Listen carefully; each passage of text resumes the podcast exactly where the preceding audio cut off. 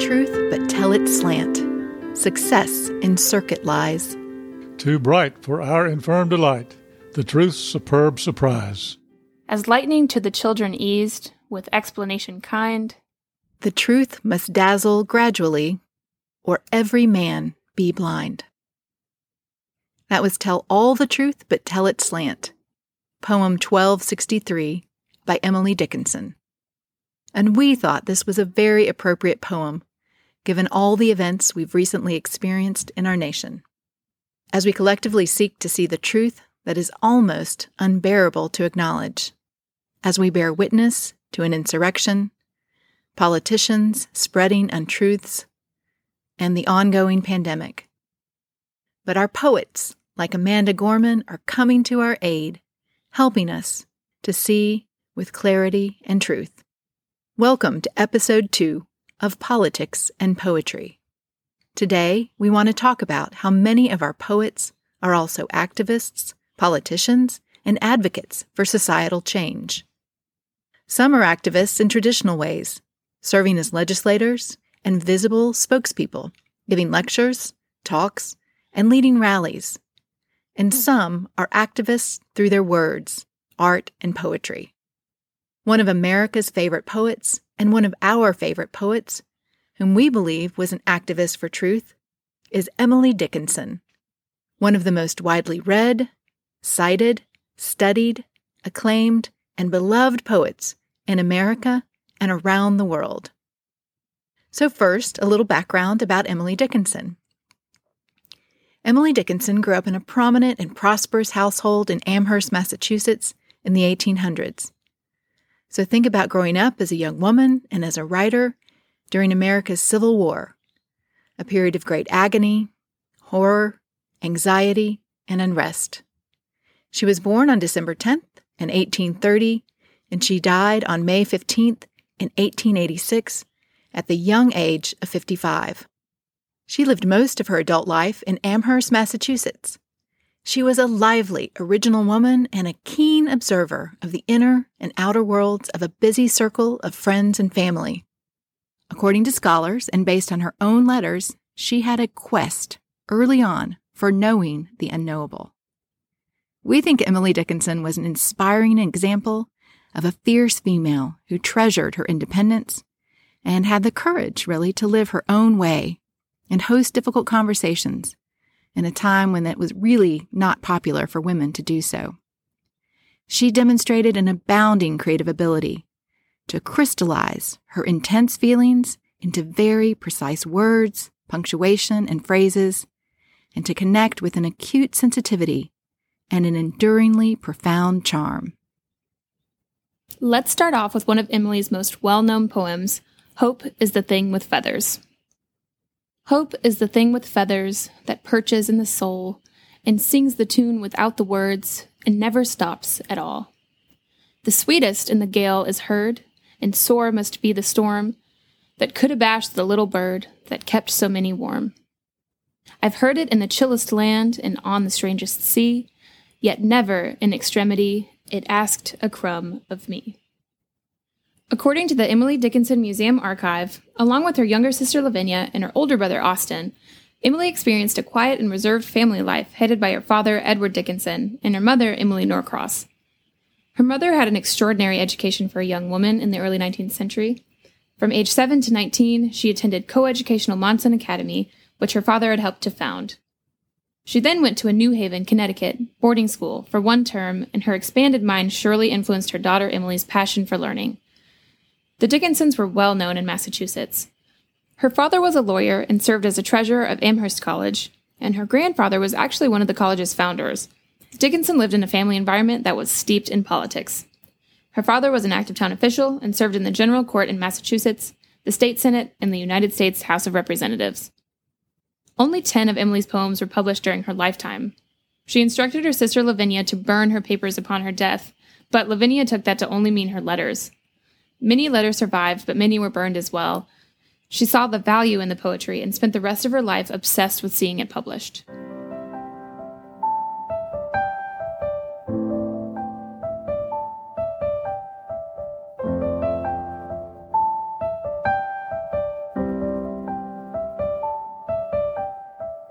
Some may think Dickinson's poetry is challenging because it is radical and original in its punctuation and rejection of many traditional 19th century storylines and techniques. Emily's poems necessitate active engagement with their sparse elliptical style and memorable symbolism. But these spaces, pauses, and gaps may be seen to be filled with meaning if we are sensitive to her use of devices such as personification, metaphors, and syntax and grammar. Her use of dashes can be tricky, and it may help to read her poems aloud to understand fully how selectively and sensitively the words and spaces are arranged. That's right. And kind of interesting, right? If you think about the brevity of her poems and then consider her in today's environment of social media. It's fun to wonder, you know, would Emily have enjoyed, just merely tolerated, or would she have hated Twitter? A space where some folks are very adept at writing in short, powerful phrases, and sometimes a place where contemplation is avoided and the quick soundbite is the goal. Well, Amanda Gorman, our most recent inaugural poet laureate, has a very active Instagram account with 3.2 million followers, and she follows 1,519 and has 719 posts as of January 27. Her Twitter account has 1.4 million followers, and she follows 606. Emily could have been easily writing about Amanda's poetry when she wrote, If I read a book and it makes my whole body so cold that no fire can warm me, I know that is poetry. If I feel physically as if the top of my head were taken off, I know that that is poetry. These are the only ways I know it. Is there any other way? I think we all felt like the top of our heads were taken off, and our hearts were bursting as Miss Gorman propelled us to brave enough to be the light. And Emily's words, too, are loaded with meaning, with wit, pathos, and humor. They are often slippery or sort of moving from one idea to another, requiring you to lean in and explore layered, abstract ideas that shift and sometimes surprise. And we find this kind of active poetry so aligned with the idea of active citizenship. So, both with Dickinson's poems and our own democratic republic, we think there's a responsibility to lean in, to engage in the back and forth of human life, to remain mentally open and flexible to new ideas that might scare us, baffle us, or keep us pondering if we know anything. And the same is true of Emily's poetry. You really have to lean in to experience it to make sense of it. The tradition of the spoken word in this way is simpatico with the activist and the elected legislator. You know, these are not passive roles. Instead, the politician is elected to serve the public, to hear, and then to actively represent the voices of the people. Emily also asks us to participate, posing questions, contemplating perspectives, and sharing human sorrows, joys, and vulnerabilities. She serves by connecting us to each other. Much like a legislative leader listening to individual voices and seeking to make life better for the people they serve. Based on her poems, we understand Emily felt these same disappointments, urges, and lived her life with a sense of urgency to connect with others about these human conditions and question the meaning of it all. Right. Well, what may seem muddy or drab on a silent page can really surprise the reader with meaning or vibrancy when it's heard out loud. Sound familiar to politics? exactly, yes. A nondescript or detailed piece of legislation may actually have surprising personal impact in our lives. It's also worth keeping in mind that Dickinson was not always consistent in her views, and her poems span a vast range of emotion depending on her study, her growth, and her influence from others. The views expressed in her poems may not even be Emily's personal views, but instead may be her way of expressing fear, posing rhetorical questions, and continuously working over ideas in her mind. As we think about the Constitution, you know, our laws and our interpretations, a common debate today is to ask if our views and needs evolve and change over time, and how do we amend or interpret the Constitution over time? All men are created equal, but what about women, Black Americans, and Native Americans? One of the reasons that Emily Dickinson is so beloved, we think, is because she's less interested in telling us her absolute answers to questions than she was in simply examining and encouraging us to explore their circumference for ourselves. Here's a poem for us to consider Emily Dickinson's poem number 409. The soul selects her own society, then shuts the door. To her divine majority, present no more. Unmoved, she notes the chariots, pausing at her low gate. Unmoved, an emperor be kneeling upon her mat. I've known her from an ample nation. Choose one. Then close the valves of her attention like stone. Some say that this is a touchstone poem about selection and choice in Dickinson's canon, and it has been read and much debated. The idea that the soul selects her own society, you know, that people choose a few companions who matter to them, and then even exclude everyone else from their inner consciousness. This poem conjures up images of a solemn ceremony with a ritual closing of the door, the chariots, the emperor, and the ponderous valves of the soul's attention.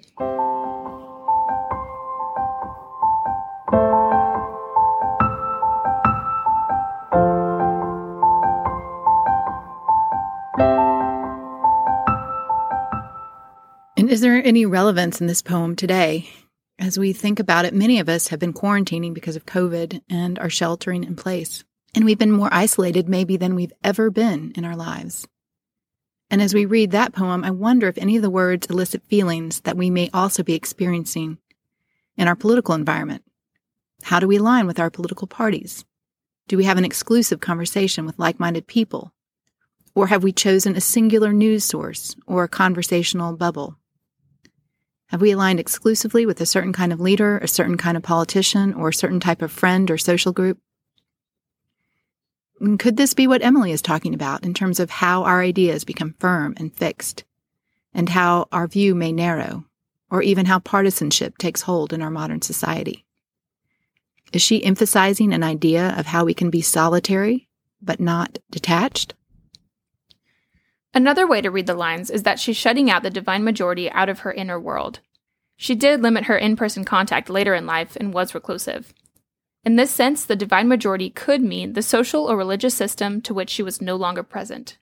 She bucked the system of not marrying, which was uncommon in the day, and in doing so, somewhat limited her potential for interaction in the world. But maybe, rather than constantly chafing at this and the social etiquette that was required at the time, she actively chose to stay inward. This might have been less about a rejection, but more about a welcoming of the inner world, we know that she had a series of deep relationships with other thinkers and lifelong learners, and perhaps she chose not to interact in a shallow way, but instead dedicate her time in thought and contemplation, continuing to question the deeper meaning in life. This poem may also be thought to be about friendship, or of love, personal love, or perhaps even love of country. The poem describes choosing a friend or lover and rejecting, excluding all others.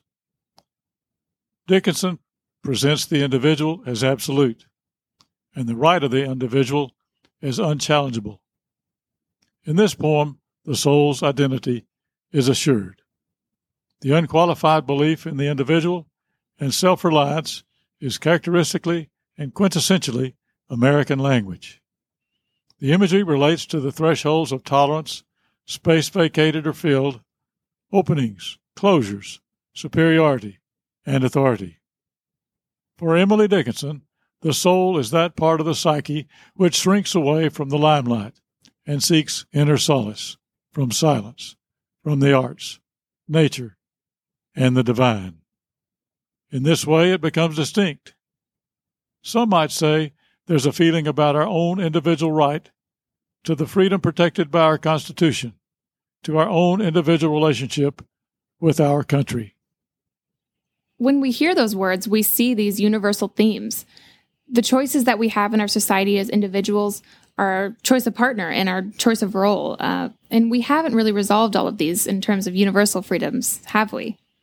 No, we haven't. And one freedom um, that we haven't resolved is the freedom of women. You know, many of Emily's poems describe her frustration at the role of women in a predominantly male society. She talks about how it crushes her freedom intellectually and even physically. In her poem, I Felt a Funeral in My Brain, number 280, she describes the feeling of being trapped in a coffin, which is pretty somber, where she's unable to make decisions on her own. And she compares her own role and her inability as a woman to make decisions to the act of dying. The coffin may represent how confining it was for her, and maybe it still is for many in our society and this captivity might have been the cause of some depression. In the same poem, she describes the mourners, who seem to be the majority of society, who demand her to take up a predetermined role as a respectable young woman. Let's listen. I Felt a Funeral in My Brain by Emily Dickinson. I felt a funeral in my brain, and mourners to and fro kept treading, treading, till it seemed that sense was breaking through. And when they all were seated, a service like a drum kept beating, beating, till I thought my mind was going numb. And then I heard them lift a box and creak across my soul with those same boots of lead again. Then space began to toll. As all the heavens were a bell and being but an ear, and I, in silence, some strange race, wrecked solitary here. And then a plank in reason broke, and I dropped down and down, and hit a world at every plunge, and finished, knowing then. As we think about Emily's quest to cope with the loss of the ability to live freely as a single woman, we might compare that feeling with the feelings we have when we're faced with devastating loss, whether it's a personal loss of a longtime friend, loss of a job opportunity, a partner who ends a relationship, or the loss of any type of freedom. Collectively, we've experienced this enormous, devastating loss as a country with hundreds of thousands dying during the pandemic. And do we, as Emily was questioning, have a way to make sense of our shared grief? Last week, I saw a CNN reporter who, after visiting 10 hospitals that were maxed out because of COVID, broke down on air, weeping because of the sorrow. And many of her colleagues called her out for not remaining stoic, for not remaining, you know, professional. But many others praised her for showing human emotion and an appropriate response to the devastating loss. I think these are some of the things that Emily is talking about. You know, how do we break out of the norms of society? How do we cope as we push against the expected roles, the reactions, ongoing racism, discrimination, stereotypes? If we choose a path to live in our own way, being true and honest to ourselves, after we experience the sorrow of not fitting in or losing, do we gain a greater sense of knowing that we're living our divine purpose?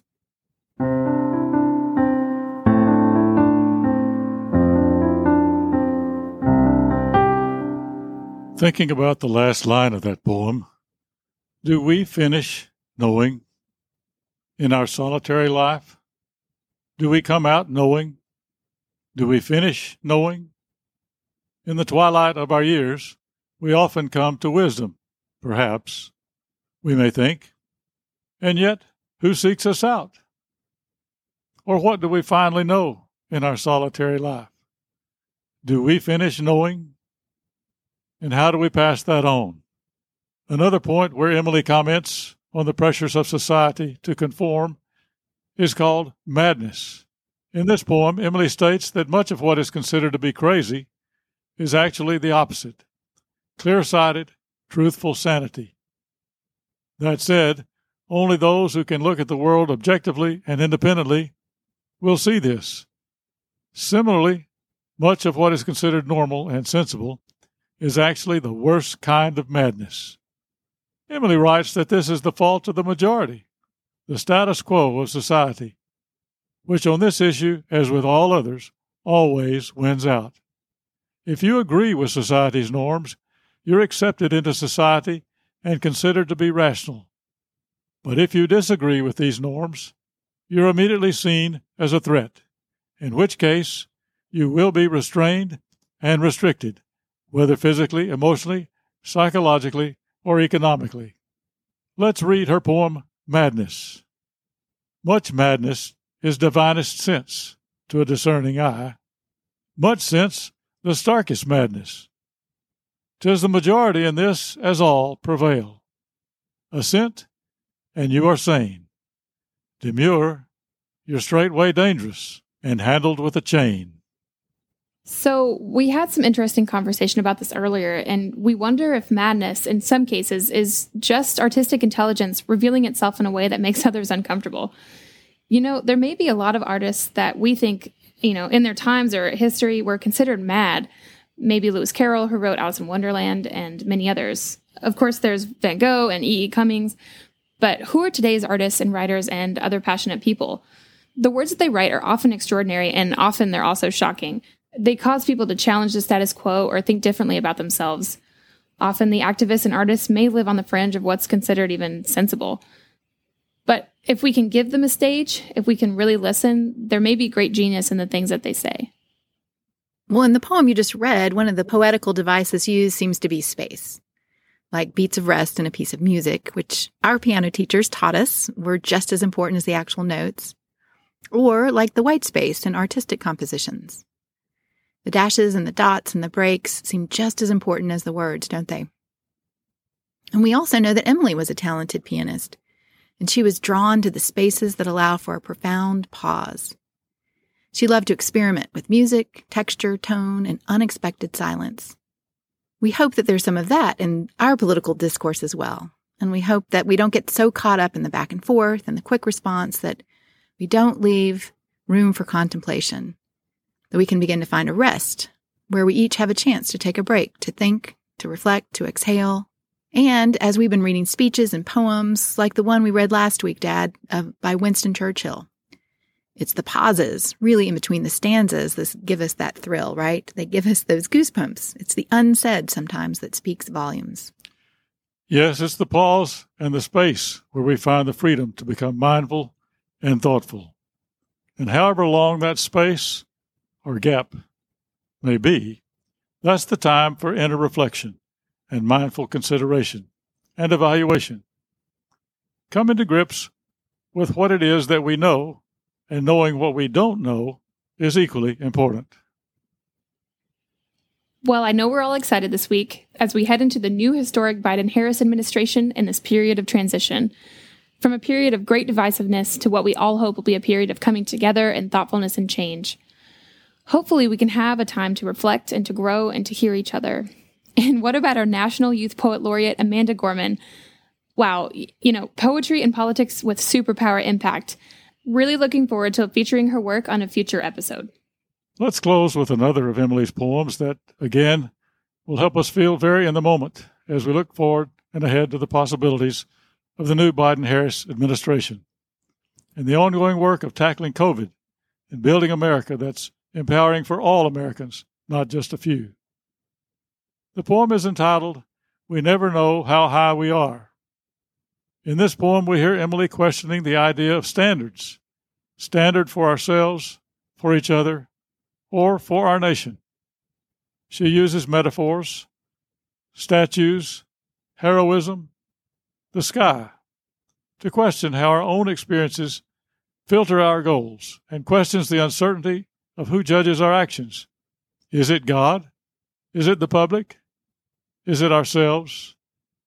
As we listen, learn, unlearn, and relearn, do we have the capacity to consider our statues, our heroes, and our goals with a fresh perspective? As we are asked to rise, can we use this moment of transition and societal change to advance a hope? We Never Know How High We Are by Emily Dickinson. We never know how high we are till we are asked to rise. And then if we are true to plan, our statues touch the skies. The heroism we recite would be a normal thing did not ourselves the cubits warp, for fear to be a king. Perhaps it is humility that propels us to envision that we will be that much greater in the future.